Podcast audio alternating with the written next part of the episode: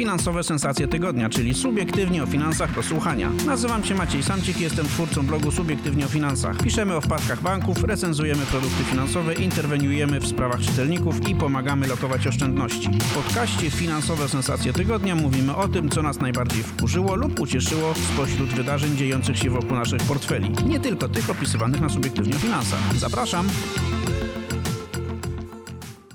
Dzień dobry, dzień dobry. Witamy Was w kolejnym odcinku podcastu Finansowe Sensacje Tygodnia. Jesteśmy dzisiaj z Wami w trzyosobowym składzie, a konkretnie Irek Sudak, dzień dobry. Maciek Bednarek, dzień dobry. I Maciek e, Samcik, witam Was serdecznie raz jeszcze. Dzisiaj będziemy chcieli poruszyć trzy tematy, każdy z y, trochę, można, można powiedzieć, z zupełnie innej beczki, ale chyba nie zupełnie innej, bo niestety wszystko to y, spina na samej górze y, wojna w Ukrainie. Niestety wszystko, co dziś wiąże się z pieniędzmi, poniekąd wiąże się też z wojną lub też z nastrojami wojennymi. Te trzy dzisiejsze tematy są następujące. Ile zapłacimy w tym roku za wakacje i czy będziemy wypoczywać w Polsce czy za granicą? Czy na stacjach benzynowych gorzej już nie będzie i czy drożej już nie będzie? I po ile musiałaby być ropa naftowa, żeby zrobić wreszcie krzywdę Putinowi? Masz kredyty? Zabierz się za ich porządkowanie teraz, zanim będzie za późno.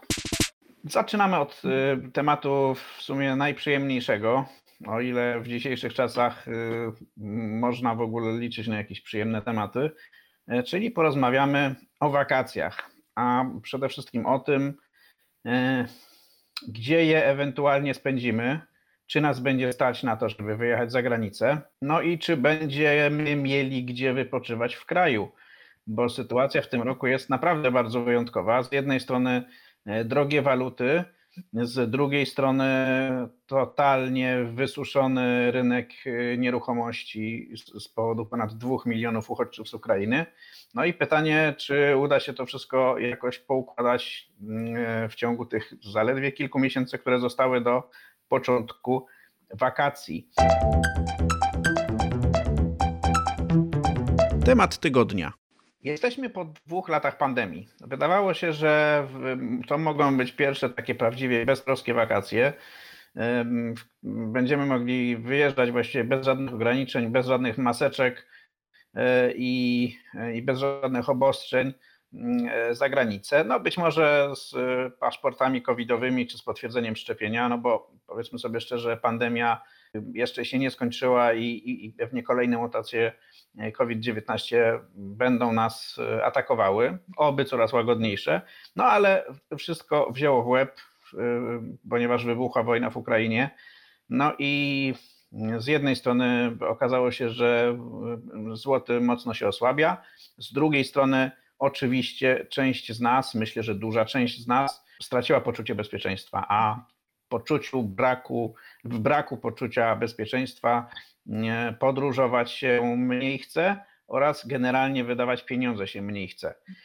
Maciek Bnark rozmawiał ostatnio z y, członkiem zarządu, czy wiceprezesem firmy Itaka i, i wypytał go dość dokładnie o to, jak oni widzą, jak, jak jeden z największych turoperatorów w Polsce widzi najbliższy sezon wakacyjny właśnie w kontekście wojny, w kontekście drogich walut, w kontekście tego, czy Polacy no, wciąż chcą planować swoje życie z wielomiesięcznym wyprzedzeniem. No i powiem szczerze, e, wnioski są takie sobie, to znaczy nie są bardzo optymistyczne. E, Maćku, jak, jak twój rozmówca ocenia popyt w ogóle na, na wakacje? No bo ten marzec to już jest zwykle taki moment, w którym zaczynają się oferty first minute. Część z nas już ma zaplanowane wakacje albo je planuje a, a tutaj nagle chyba y, coś się popsuło.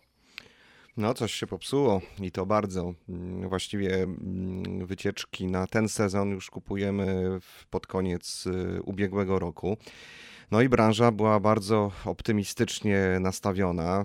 Tak, właściwie 2020 rok no, był skazane na straty. Właściwie branża się do tego roku nie porównuje, jakby tego roku nie było, tak, bo właściwie nie było wyjazdów e, zagranicznych. Mieliśmy, mieliśmy najazdy na, na polskie kurorty, no bo w przerwach między mm, lockdownami e, tam właśnie uciekaliśmy. To była jedyna, jedyna możliwość jakiegoś, e, jakiejś namiastki wypoczynku. No i ten, branża tak naprawdę nastawiała się, że ten 2022 rok będzie takim no, porównywalnym do dobrego, normalnego 2019 roku i wszystko na to wskazywało. Mm, Sprzedaż, e, rezerwacje w styczniu, e, w lutym. No i tak przyszła e, wojna na Ukrainie. Mój rozmówca, wiceprezes Itaki, powiedział, że sprzedaż nagle siadła po wybuchu wojny w tym pierwszym tygodniu wojny o jakieś nawet 80% w po- w porównaniu z poprzednim tygodniem.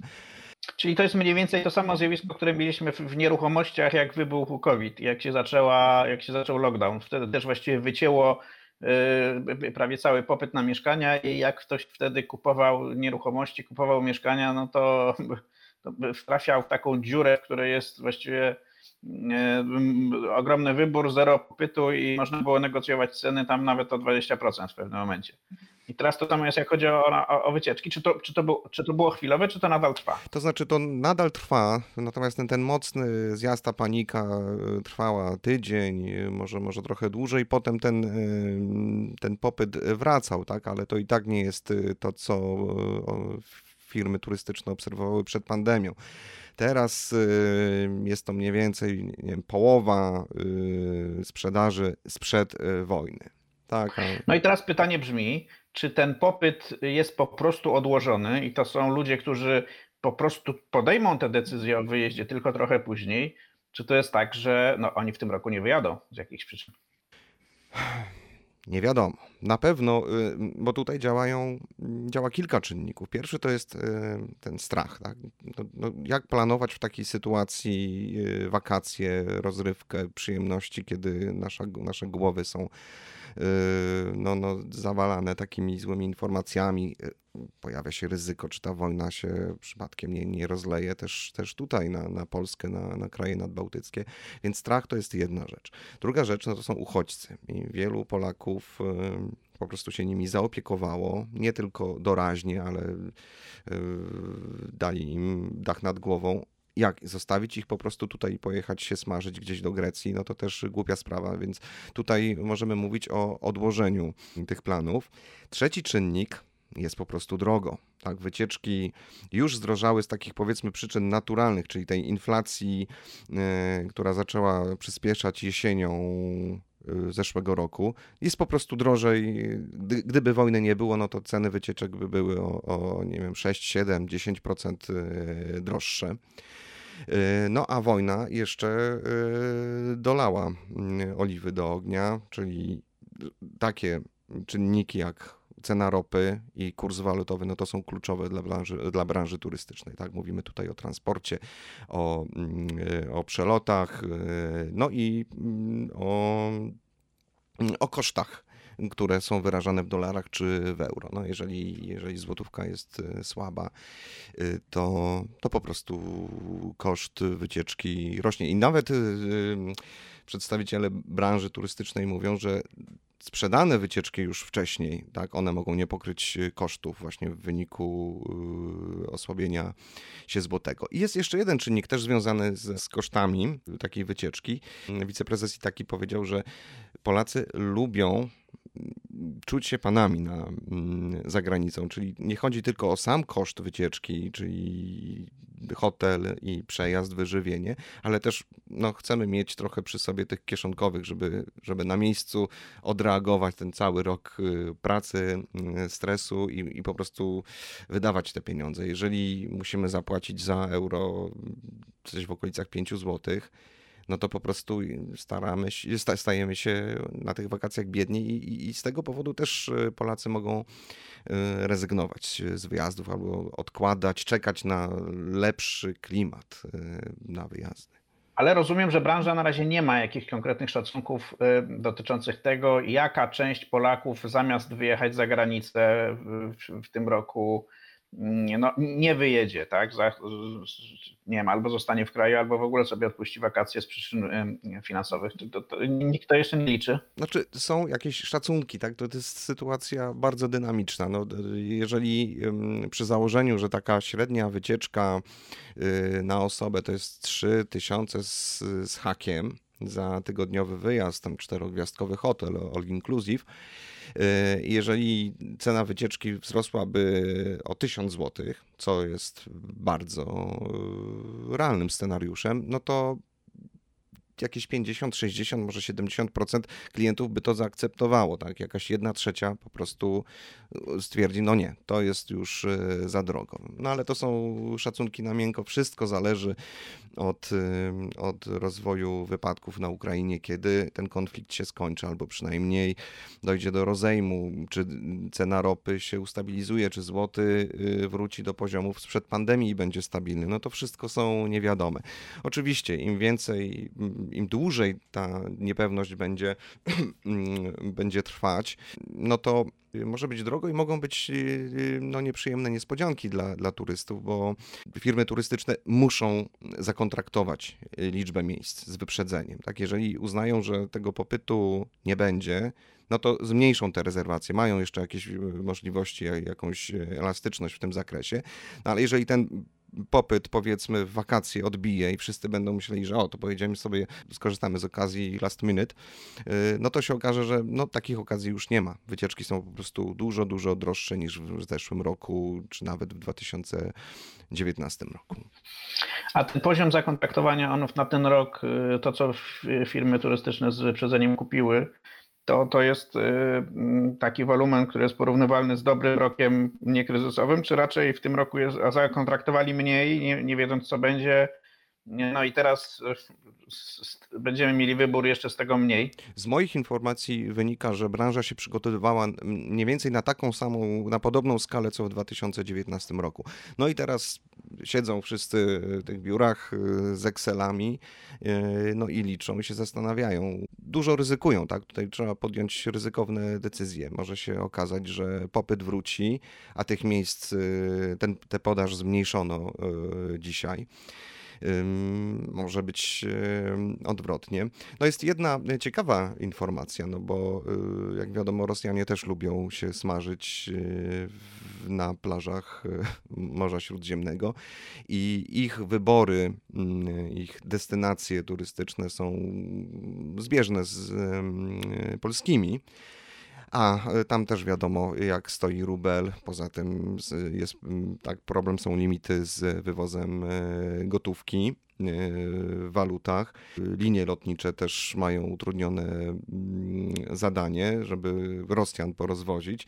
Także może być tak, że, że wielu Rosjan e, po prostu nie poleci e, w tym no, roku. Nad Morzem i- Czarnym będą wypoczywać pewnie i, ma, i de facto nam zdają konkurencję, tak? To znaczy że to, to są to są, będzie trochę miejsc zwolnionych przez Rosjan. Tak, dla, i dlatego tak. nawet jeżeli się okaże, że ten popyt y, się odblokuje, Polacy stwierdzą, że jednak chcą jechać na wakacje, ten konflikt, y, miejmy nadzieję, w jakiś sposób się rozładuje, miejmy nadzieję zakończy, to y, tak, no to, y, to nie będzie tak, że, że biura turystyczne nie będą miały pola manewru. Będzie trochę tego, te, tej, tej podaży po y, nieobecnych no, klientach z Rosji.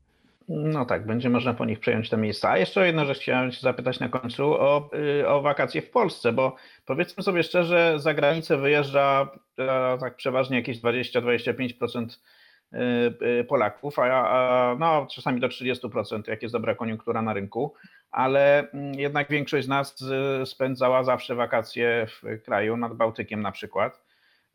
Ceny oczywiście niekoniecznie niższe niż y, na Lazurowym Wybrzeżu, czy, na, czy generalnie nad Morzem Śródziemnym, Pijesz ale do tych paragonów grozy. paragony grozy straszą co roku niezmiennie. Chociaż my trochę na subiektywnych finansach ten, te, te paragony grozy odczarowywaliśmy, bo, e, no bo e, oczywiście wszystko, ceny wszystkiego rosną, ale, e, ale no niestety w niektórych przypadkach jest to dość uzasadnione.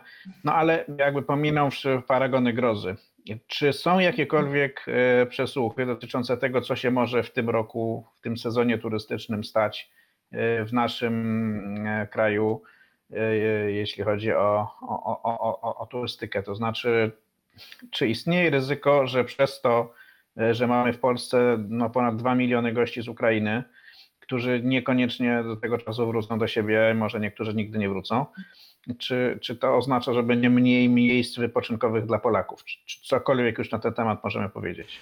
Mm, Tak, trafiłem e, na taki raport platformy noclegi.pl, e, z którego wynika, e, nie mam tutaj szczegółowych danych, ale z takiego omówienia tego raportu y, wynika, że ten popyt na wyjazdy krajowe właściwie się już y, wrócił do poziomu sprzed pandemii. Czyli pewnie część osób, która planowała wyjechać za granicę, stwierdziła, że owszem, wyjedziemy, ale, ale gdzieś nad Bałtyk czy w góry.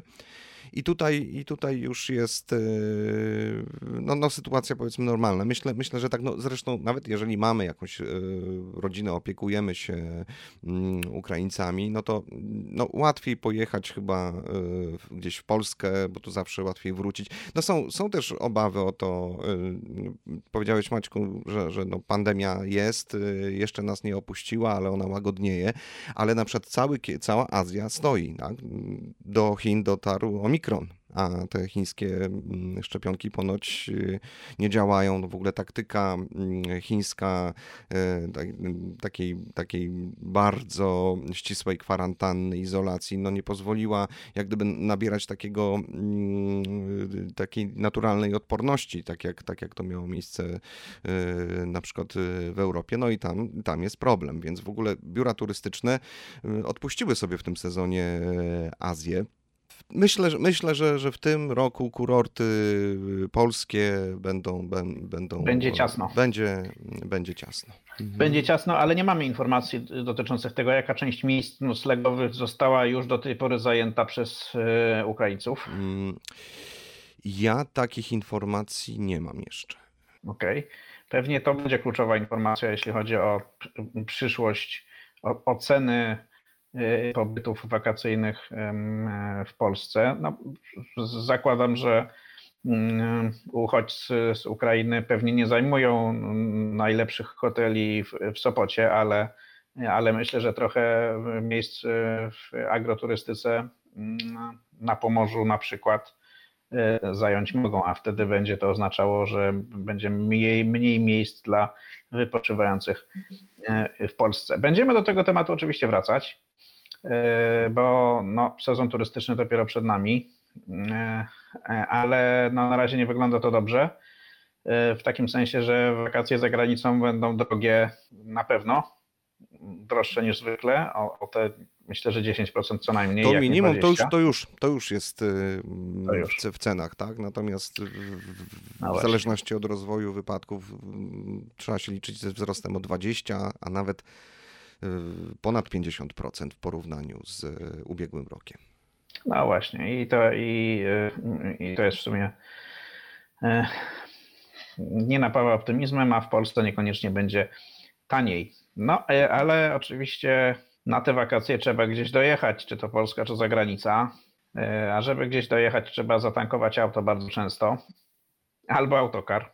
A paliwo wciąż drogie i właśnie o tym, o przyszłości, y, jeśli chodzi o ceny paliwa i o tym, co można zrobić, żeby było tańsze, będę teraz rozmawiał e, z Irkiem Sudakiem. No i spróbujemy też odpowiedzieć na pytanie, co można zrobić, żeby e, naprawdę zaszkodzić Putinowi. To znaczy, czy, czy to jest tak, że jak, ma, jak gdyby się o, o, okazało, że jesteśmy w stanie zbić ceny e, benzyny do jakichś poziomów, e, nie wiem, typu 40 dolarów za baryłkę, przypominam, że niedawno było 130 dolarów za baryłkę, to, to, to, to czy ten Putin e, by wreszcie zbankrutował, czego mu szczerze życzymy, czy też nie ma na to szans. Dwie strony medalu. Irku drogi, e, wlej proszę w nasze serca trochę optymizmu. E, Sytuacja na rynku paliw jest dobra, ale nie beznadziejna.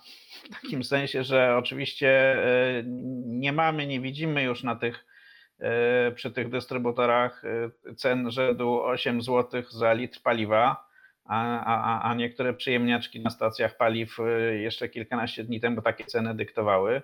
Jest taniej, jest chyba poniżej 6,50 w tej chwili, jeśli chodzi o litr takiej klasycznej benzyny. No ale no to wciąż nie jest tanio, tak? To znaczy jeszcze jakiś czas temu, y, jak, jak pojawiały się przesłuchy, że litr paliwa będzie po 6 zł, to, to były to czołówki gazet i dzienników telewizyjnych y, i generalnie ogólne przerażenie. A teraz mówimy, że jest 6,50 i wszyscy są zadowoleni, że jest tanio. Czy może być taniej, czy raczej y, nie, nie ma co na, na, to co liczyć? Odpowiadając na to pytanie, mam dwie wiadomości: dobrą i złą. To zacznij od złej. Zacznę od złej. Miejmy to już za sobą. A więc drodzy, drodzy słuchacze, drodzy koledzy, jeżeli e, macie w tej chwili e, pusty bak, to sugerowałbym udanie się na stację i zatankowanie podkorek, e, tak jak ja to zrobiłem w ostatnich dniach. A to ty te kolejki robiłeś pod stacjami. Ja mam, ja, ja mam swoje zaufane stacje, gdzie, gdzie y, tam nie ma kolejek nigdy. To są takie ukryte lokalizacje. To jak te stacje Dobra. żyją jeszcze? Dlatego mają tam tanie paliwo, żeby przyciągnąć klientów. Dobrze, to w, w, w takim razie po, po, po- zakończeniu tego podcastu na łóżko niektórym z nas opowiesz, co- gdzie te stacje się mieszczą. No dobra, ale już y, y, jakby całkiem poważnie. Mówisz, że poza twoimi tanimi stacjami generalnie nie będzie dobrze. Nie będzie dobrze. E, Można powiedzieć, że e, w ostatnich dniach mieliśmy taką, taki krótki, kró, krótki czas na złapanie e, finansowo-naftowego oddechu, bo ceny ropy na rynku rzeczywiście spadły nawet do poziomu 100 dolarów za baryłkę. Przypomnijmy, że było jeszcze niedawno 130 dolarów. To się przełożyło na ceny na stacjach.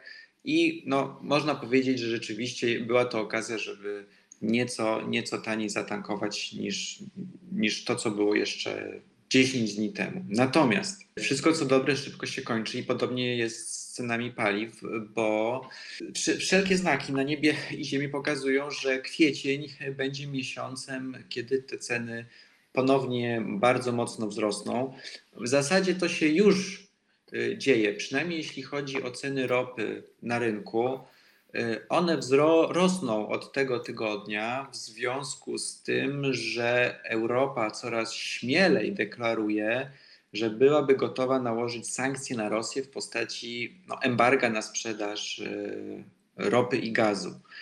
Inwestorzy zareagowali na tę wiadomość no, troszeczkę alergicznie, no, po, po prostu wzrostem, wzrostem ceny surowca, obawiając się o to, że gwałtownie zmniejszy się jego podaż. E, A przypomnijmy, że Rosja w ubiegłym roku dostarczyła e, 10% całego, całej ropy naftowej, która została skonsumowana e, w skali świata. Także mówimy tutaj o bardzo dużym ubytku, który, no, który w tej chwili leży na stole. No dobra, ale przecież jest tak, że jest parę krajów, które mogą ten kurek odkręcić i w każdej chwili tę rosyjską ropę zastąpić. Tak? Mówimy o krajach arabskich, y, o Saudach, y, mówimy o Wenezueli, mówimy o teoretycznie może nawet o Iranie, który na razie ma bana na eksport ropy, ale może y, jak będzie grzeczny, to, mm, to ten ban zostanie mu zdjęty, no bo teraz to nie Iran jest najgorszym bandytą na świecie, tylko Rosja. No i e, więc mm, czy, czy to nie jest tak, że my się tu niepotrzebnie boimy, że jak tych 10% rosyjskiej ropy by ewentualnie zabrakło, to, e, to się stanie coś bardzo z- z- złego? No, jest parę innych miejsc, w których można tę, tę ropę, ropę ta- tankować i może być jej więcej. Tak.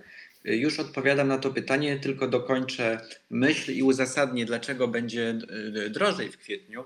A mianowicie okazuje się, że embargo wcale nie, nie jest potrzebne do tego, żeby inwestorzy nie kupowali rosyjskiej ropy. Międzynarodowa Agencja Energii szacuje, że z powodu takich, można powiedzieć, samoograniczeń e, rafinerii, pośredników, e, już w kwietniu podaż rosyjskiej ropy spadnie o 3 miliony e, baryłek dziennie.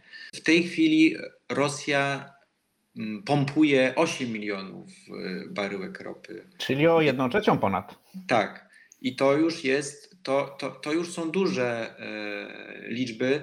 Tym bardziej, że większość tej produkcji rosyjskiej no, trafia geograficznie w ograniczony, w ograniczony, można powiedzieć, rejon, czyli e, Europa i Chiny. No, Amerykanie powiedzieli, że wprowadzają embargo, tylko oni tej rosyjskiej ropy tam mało biorą, e, a Brytyjczycy też wprowadzili embargo.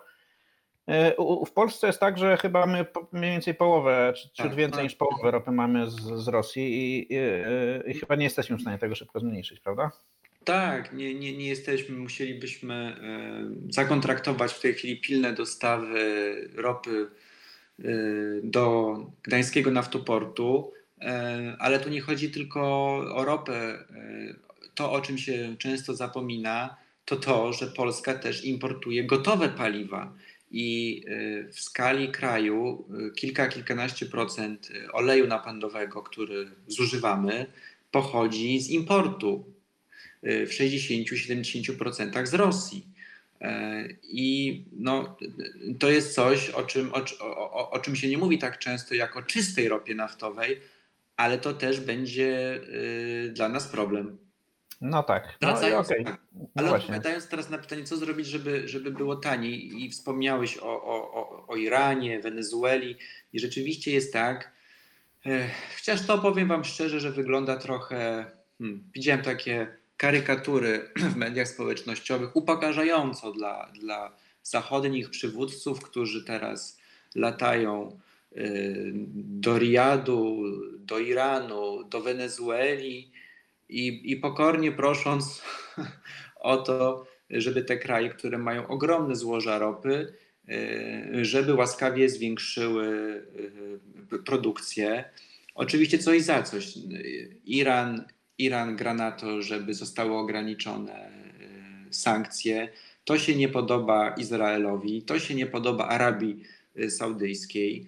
Wenezuela to też nie jest tak, że nagle zapała jakąś wielką miłością do Stanów y, Zjednoczonych i na jedno skinienie ręki Ameryki zwiększy produkcję ropy. Cała ta globalna układanka jest wbrew pozorom bardzo trudna. E, no i Arabowie na przykład też nie, nie wiadomo w co grają, no bo przecież był e, jakoś tak dwa tygodnie temu e, prezydent Biden chciał zadzwonić do przywódców państw arabskich i tam nikt telefonów nie odbierał od niego, a potem o, zadzwonił tak. telefon z Moskwy i jak najbardziej rozmowy się odbyły. Dotknąłeś sedna. Natomiast obserwując rynek ropy, doszedłem do wniosku, że w gruncie rzeczy on jest bardzo prosty. Nie ma na nim nic innego, nie decyduje o cenie, jak prosta relacja popytu i podaży.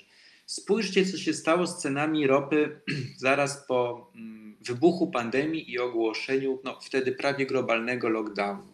Wtedy cena ropy wynosiła mniej niż 20 dolarów za baryłkę, a niektóre kontrakty od strony takiej finansowo-technicznej były, miały wręcz cenę ujemną. Było to związane z tym, że po prostu tej, ta ropa nie była potrzebna, a produkcji nie można było zatrzymać. To znaczy, te wszystkie odwierty, te wszystkie pompy muszą cały czas działać, muszą pompować ta, tę ropę na rynek. Ich nie można zatrzymać. Jak się nie da do rury, to trzeba do tankowca, ale tankowców jest ograniczona ilość. No albo tak. do jakichś y, magazynów ropy. Albo tak? do magazynów. Mhm. Y, do magazynów. Natomiast nie ma w skali świata. No, do tej pory są, są, oczywiście magazyny strategiczne ropy, natomiast to, to nie jest ta skala, która pozwoliłaby nadwyżki tej niesprzedanej ropy, na którą spadłby popyt, zmagazynować. Y, wtedy spadły ceny. Po pandemii, no, która w gruncie rzeczy jeszcze trwa, natomiast y, po lockdownie ceny ropy bardzo mocno wzrosły, bo zwiększył się niespodziewanie popyt na ropę, a producenci okazało się, że nie nadążają z zaspokojeniem tego y, rosnącego popytu. Efekt był taki, że jeszcze przed inwazją Rosji na Ukrainę te ceny były, no, były po prostu bardzo wysokie. I gdzie jest nadzieja? I to jest ta dobra wiadomość. Nadzieja jest w tym, że mm, niektórzy analitycy spodziewają się, że w związku z osłabieniem e, globalnego wzrostu gospodarczego, a być może nawet z recesją gospodarczą, popyt na ropę spadnie tak bardzo, że wywoła ogromną przecenę tego surowca. Ostatnie, ostatnie przewidywania mówią nawet o cenie 50 dolarów y, za baryłkę. Tak, to chyba Bloomberg, y, Bloomberg Intelligence taką prognozę ostatnio tak. wystawił kilka dni temu i to bardzo przyjemna cena.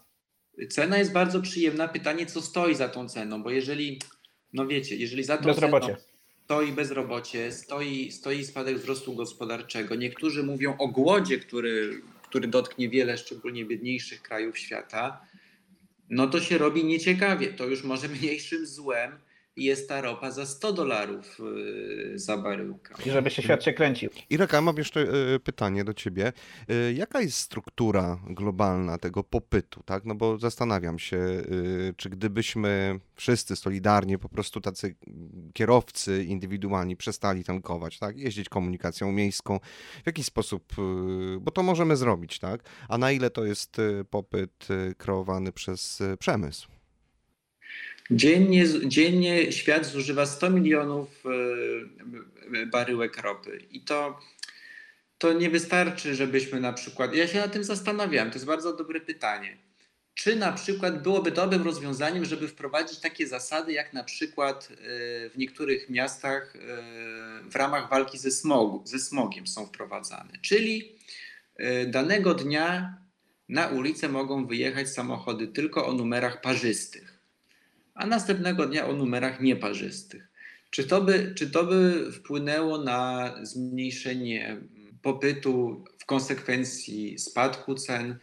Tego nie wiem, ale obawiam się, że y, to lekarstwo byłoby bardziej szkodliwe niż y, choroba, bo y, nikt nie chce, żeby mu po prostu ograniczać swobodę, wolność, narzucać jakieś ograniczenia no, y, tak, tak, ale, ale to lepiej chyba narzu, narzucić ograniczenia yy, i żeby rakiety nie latały, niż mają latać rakiety nad nami. Tak, ale y, nie nad, szczerze mówiąc, to nie nadążam. Czemu rakiety? Czemu nie, rakiety? To był, to był skrót myślowy, to znaczy jakby zmierzam do tego, że być może poświęcenia są niezbędne po to, żeby jednak zagłodzić Putina. Zagłodzić, o y, właśnie. I właśnie to, i do tego zmierza moje ostatnie pytanie do ciebie dzisiaj. Nie, to znaczy załóżmy, że ta ropa naftowa byłaby po 50 dolarów za baryłkę. Albo żeby nawet była jak w czasach, jak w czasie e, tych lockdownów pandemicznych po te 20 dolarów za baryłkę. Czy to oznaczałoby, że da się Putina zagłodzić? To znaczy, na ile te nasze poświęcenia potencjalne, że my nagle przestaniemy wszyscy jeździć samochodami w całej Europie, że po prostu przestaniemy e, używać ropę naftową na tyle, na ile się daje jej nie używać, to, to, to, czy, czy, to, czy to sprawi, że Rosja zbankrutuje? Bo oni dzisiaj tak naprawdę oczywiście są objęci różnymi sankcjami, no ale pieniądze z, z eksportu ropy i gazu cały czas dostają z zachodu.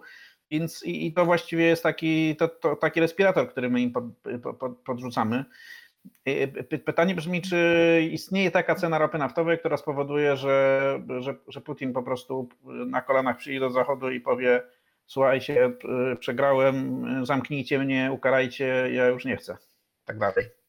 Jesteśmy świadkami pewnego paradoksu, o którym mówił przewodniczący Rady Europejskiej Charles Michel, czyli że te sankcje, które Europa do tej pory nałożyła na aktywa rezerwowe Banku Rosji, generalnie na Rosję, to one zostały zrekompensowane tym, że po prostu podrożały surowce, E, a na przykład, to też są ostatnie dane, nadwyżka handlowa Rosji w lutym wyniosła 20 miliardów e, dolarów i była największa, jeśli chodzi o luty, w historii. E, spora w tym zasługa, to jest ironia, ale właśnie sankcji i tego, że ropa podrożała. W związku z czym w tym momencie wydaje się, że nie można już stosować półśrodków, bo nawet jeżeli ta ropa byłaby tania, nawet nie relatywnie, po prostu byłaby tania i kosztowała 40 y, dolarów za baryłkę, to przy koszcie produkcji rosyjskiej ropy, który jest bardzo mm, nieduży, on, on uwzględniając wszystkie komponenty, y, tak jak ostatnio na, w naszej redakcji sprawdzaliśmy, 20 dolarów mniej więcej wynosi koszt produkcji baryłki ropy rosyjskiej. Gdyby ona była sprzedawana po, po 40 dolarów, to i tak e, Putin wyszedłby na swoje. Nawet może je sprzedawać przecież po, po 10 dolarów, tak? Bo to jest po prostu kwestia tego, że oczywiście to wydobycie coś kosztuje i na, na wydobyciu są straty, ale to, co on najbardziej potrzebuje dzisiaj, to on potrzebuje po prostu żywej gotówki. Waluty. Tak, tak, czyli dokładnie, czyli jakby wracając do punktu wyjścia, yy, nie ma już miejsca na półśrodki. To, co może rzeczywiście Rosję zaboleć, to odcięcie jej od dopływu E, świeżej e, i twardej e, waluty dolarów i ropy, którą dostaje za sprzedaż swoich surowców. Czyli całkowity i właściwie kompletny ban na ich surowce. Powiedziałeś, że, że, to, że to jest to, co mogłoby ich rzeczywiście zaboleć. Powiem szczerze, wydaje mi się, że ich już boli, tak? no bo oni mają zajęte 300 miliardów dolarów swoich aktywów banku centralnego. Mają, no ich oligarchowie stracili majątek o wysokości 100 miliardów dolarów i to jest mniej więcej jedna czwarta chyba tego, co posiadają. Ich obywatele tak naprawdę stracili 30% wartości nabywczej swoich pensji, co najmniej 30, jak nie 50 stracili właściwie dostęp do swoich y, oszczędności walutowych. W Rosji zaczyna brakować wszystkiego łącznie z cukrem. Widzieliście Więc... Filmiki z walki o cukier w rosyjskich sklepach? Nie, akurat filmiku nie widziałem, ale wiem, że tam jest, jest już problem z takimi towarami jak, jak, jak cukier. Więc y, no, y, y, to nie jest tak, że ich nie boli całkiem, tak, ale rzeczywiście no, na armię zawsze starczy. Jeśli jesteśmy w dyktaturze, to oni tam będą jeść korzonki i jagody, ale jeśli będą dostawali te 20, powiedziałeś 20 miliardów dolarów w ciągu miesiąca nadwyżki handlowej, tak, to znaczy tyle świeżej gotówki do nich wpłynęło, no to to, to, to jest pewien argument na to, że mm, że Putina będzie ciężko e, zagłodzić i, i rzeczywiście takim jedynym w pełni skutecznym sposobem jest, e, jest odcięcie go w 100% od jakichkolwiek możliwości tankowania walut. No pytanie, czy Europa jest na to gotowa. E, w przeciwnym razie oczywiście on też, ta Rosja też się rozpadnie i też, też zostanie zniszczona, tylko że to potrwa kilka lat, bo no bo my od tej jego ropy tam pewnie uniezależnimy. On sobie spróbuje w tym czasie znaleźć jakieś inne E, wybuduje rurociągi, które, którymi będzie w stanie przepchać tę ropę może do Azji. Oczywiście za trzy razy mniejszą cenę, no ale, ale to, to, to ta gra po prostu potrwa. Jeśli, byśmy chcieli go zniszczyć tak szybko i, i na temat, to, no to niestety musielibyśmy też sami pocierpieć. No pytanie, czy będziemy gotowi? Czy będziemy gotowi na benzynę za 10 zł e, za litr? Po 10 zł za litr, albo tak jak mówisz jakieś restrykcje, jeśli chodzi o używanie prywatnych samochodów, po to, żeby po prostu to spożycie e, paliwa e, spadło. E, połowa, mniej więcej połowa, ponad połowa polskiego zużycia ropy naftowej to jest ropa rosyjska, więc trzeba byłoby o połowę po prostu zmniejszyć konsumpcję ropy w kraju i wtedy, wtedy możemy pokazać środkowy palec Putinowi, powiedzieć gościu, udław się tą swoją ropą. Dobrze, no y, to nie jest optymistyczne, co mówimy, e, ale niestety y, nie, nie możemy y, trzymać Was w bańce złudzeń. Świat nie jest kolorowy, nie jest piękny, nie jest sprawiedliwy. Nie jest też tani, jak już powiedzieliśmy. E, I w związku z tym trzeba się chyba nastawić na to, że nadchodzą czasy trudne i, e, i, i bolesne. Nie wiem jeszcze jak bardzo trudne i jak bardzo bolesne, ale na pewno najbardziej bolesne będą dla tych, którzy niewiele mają, a w sensie oszczędności, a mają dużo e, kredytów. I właśnie o nich chciałbym jeszcze dwa słowa na koniec tego podcastu powiedzieć. W trosce o Wasze pieniądze. Poradnik ekipy Samcika. Dwa miliony, nie, myślę, że trzy miliony ludzi w Polsce ma kredyty hipoteczne, które drożeją najszybciej w historii. E, nie mówię tutaj, że one są najdroższe w historii, bo jeszcze nie są, ale po prostu to tempo, w którym się raty zwiększają, e, ono rośnie najszybciej, e, jak, jak do tej pory w, w ciągu ostatnich 30 lat. W związku z tym, no co wynika oczywiście, już nie będę wnikał w, szczegółowo w, w powody, ale częściowo jest to kwestia wojny, częściowo błędów w polityce banku centralnego, częściowo błędów w polityce rządu no po prostu y, kredytobiorcy hipoteczni najbardziej będą płacić teraz za to, y, za te wszystkie y, negatywne czynniki. Więc mamy dość duży, szokowy wzrost rat kredytów hipotecznych, ale mamy też wysoki wzrost oprocentowania wszystkich innych kredytów, o czym się często zapomina. Mamy wzrost oprocentowania kart kredytowych do 14% w skali roku, debetów, kredytów odnawialnych, pożyczek gotówkowych. E, a chcę powiedzieć, że chyba 12, o ile dobrze pamiętam, milionów, jak nie 15, to kilkanaście milionów e, ludzi w Polsce ma jakiekolwiek długi. No i teraz do Was, kochani, którzy macie to, te, te, te długi, chciałbym się e, zwrócić, bo one, znaczy czeka Was pewnego rodzaju szok, który wynika nie tylko z tego, że, oprocentowanie, które było tam pomijalne jeszcze niedawno albo bardzo niskie, teraz nagle to będzie kilkanaście procent w skali roku, e, ale mm, to się niestety będzie łączyć z tym bardzo poważnym wzrostem rachunków. Nawet jeśli ceny gazu, ceny prądu będą zamrożone, co obiecuje premier, to to nie, będzie, nie będą zamrożone zapewne ceny wywozu śmieci, nie będą zamrożone ceny zarządzania nieruchomością, konserwacji wind i, i wszystkiego tego, co jest związane z, z czynszem. Będą y, rosły na pewno lawinowo y, rachunki za zakupy w sklepach. Myślę, że o 15-20% y, w skali roku po prostu będą drożeć nasze zakupy. No i do tego będzie ten wzrost kredytów. Więc jeśli macie kredyty, to czym prędzej policzcie ile, jaką część waszego domowego budżetu one zajmują i jeszcze dzisiaj, jeszcze teraz, zanim e, się nie okaże, że nie macie pieniędzy na spłacanie tych rat, bo wszystko poszło na rachunki i na zakupy, jeszcze dzisiaj spróbujcie e, jakoś ten, te, te, te obciążenia zmniejszyć. Można to zrobić na, na kilka sposobów. Po pierwsze, można poprosić bank o rozłożenie kredytu na dłużej E, po drugie, no i wtedy oczywiście rata jednostkowa jest niższa, koszt łączny kredytu jest wyższy, ale, e, ale e, tutaj walczymy tak naprawdę o zachowanie płynności finansowej. Druga rzecz, którą można zrobić, to jest konsolidacja kredytów, to znaczy jeśli macie dużo tanich, dużo, tanich, dużo kredytów, z których jedne są tańsze, drugie droższe, można to wszystko spróbować wrzucić na przykład w kredyt hipoteczny lub też skonsolidować w jednej racie, w jednym banku, w jednym kredycie. O ile ten kredyt o ile ten bank w ramach tej konsolidacji nie pobierze za to wysokiej prowizji e, i o ile nie dacie sobie wcisnąć dodatkowej gotówki, no to to może oznaczać spadek e, waszego łącznego e, obciążenia. No oczywiście, a, a, trzecim sposobem, jeśli macie płynność finansową, jeśli macie zapewnioną poduszkę finansową, jeśli macie oszczędności, no to być może warto jest po prostu wcześniej spłacić część najdroższych kredytów. Chodzi o to, że no, jeśli macie kredyt, który kosztuje, nie wiem, kilkanaście procent w skali roku, to prawdopodobnie macie jednocześnie oszczędności, które tracą na wartości 10% w skali roku, bo to jest inflacja i nie jesteście w stanie tych oszczędności nigdzie położyć, żeby one nie traciły y, na wartości, no to y, ma sens spłacenie tego kredytu y, po to, żeby po prostu pozbyć się tej, tej raty. Tylko to ma sens tylko w sytuacji, w której nie pozbywacie się przy okazji wszystkich oszczędności.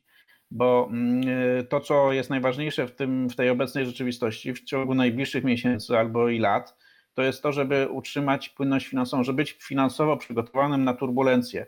Czyli e, jeśli nagle moje rachunki domowe wzrosną o 20%, jeśli nagle moje wydatki wzrosną o 20%, jeśli nagle się okaże, że mam o 20% wyższe raty kredytu, albo o 50%, albo dwukrotnie wyższe, bo to się też może zdarzyć, to ja muszę mieć pieniądze na to, żeby to przetrwać. Lub też, jeśli spadną moje dochody o połowę, jeśli stracę robotę, jeśli mój partner straci robotę, jeśli y, zachorujemy i będziemy potrzebowali pieniędzy na prywatnego lekarza, który też drożeje w tempie y, y, lawinowym, o czym pisaliśmy na subiektywnie o finansach, no to wszystko potrzebna jest płynność finansowa.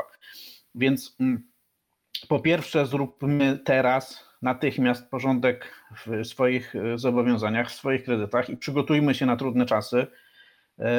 A, a, a po drugie, zadbajmy o naszą płynność finansową i miejmy te 20, 30, może 40% luzu, e, bo naprawdę nie wiadomo w jakim tempie będą e, rosły w najbliższym czasie ceny. I róbmy to teraz, a nie jak nam się skończą pieniądze, bo w sytuacji, w której już nie będzie kasy na to, żeby płacić raty, i trafimy do rejestrów złych dłużników, znaczy rejestrów nierzetelnych y, dłużników, to już nikt z nami nie będzie chciał gadać i, y, i, i wtedy dopiero będzie y, smutno. Ja już w swojej karierze edukatora finansowego przeżyłem co najmniej dwa, dwie takie sytuacje, kiedy na skutek bardzo trudnej sytuacji w gospodarce był wysyp ludzi, którzy nie byli w stanie spłacić swoich kredytów I to naprawdę są ciężkie sytuacje i, i chciałbym, żebyśmy spróbowali tym razem się przed tym E, e, uchronić.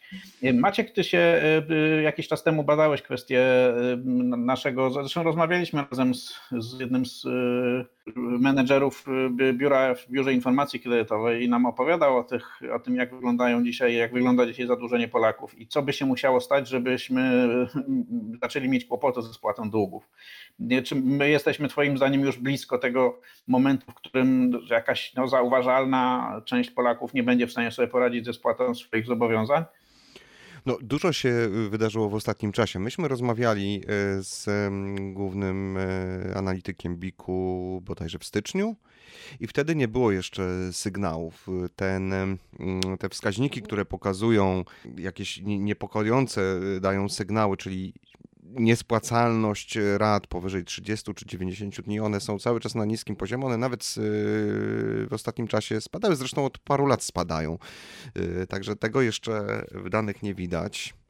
No ale no, to, co się dzieje teraz, no to są powiedzmy katastroficzne zmiany wręcz, tak? Mówimy o inflacji tej, tej wewnętrznej. Gdyby tej wojny nie było, ona i tak byłaby odczuwalna. A teraz jeszcze dochodzi, dochodzi ta wojna, także. No tak. I, i ja, ile pamiętam te rozmowy, to tam pojawił się taki wątek, że przy Wiborze na poziomie tam 6 czy 7% już powoli zaczyna się taka sytuacja, w której jakaś tam część e, du, dużych kilku procent ludzi, y, którzy mają zadłużenie, przezna, musi przeznaczać na to zadłużenie więcej niż 40% swojego domowego budżetu. E, w sytuacji, w której to właśnie e, chciałbym, żebyście to policzyli sobie, znaczy w sytuacji, w której wasze zadłużenie, raty od waszych długów zaczynają pochłaniać więcej niż 40% albo więcej niż, nie daj Boże, 50% waszego domowego budżetu, no to jesteście na prostej drodze do bankructwa w sytuacji, w której zaczyna, no coś się wydarzy nieprzewidzianego. A to coś nieprzewidzianego to jest na przykład inflacja na poziomie dwucyfrowym w tym roku. E, właściwie to już trudno powiedzieć, że to jest coś nieprzewidzianego, bo to jest wręcz pewne, że się wydarzy. No i y, więc y, chciałbym na koniec takie memento pozostawić. Zróbcie porządek ze swoimi kredytami ludzie. No bo nadchodzi taki okres, który jest bardzo niebezpieczny dla naszych domowych budżetów i on jest najbardziej niebezpieczny dla osób, które są zadłużone. Amen. Co powiedziawszy, chciałbym zakończyć niniejszy podcast i E, pożegnać Was to oczywiście tradycyjnie czule i namiętnie, razem z moimi kolegami. Irek Sudak, dziękuję. Maciek Bytnarek, dziękuję. I zaprosić Was e, na kolejny podcast e, za tydzień. Pa, pa. Inne odcinki tego podcastu znajdziesz na stronie Subiektywnie o Finansach www.subiektywnieofinansach.pl. Zapraszam!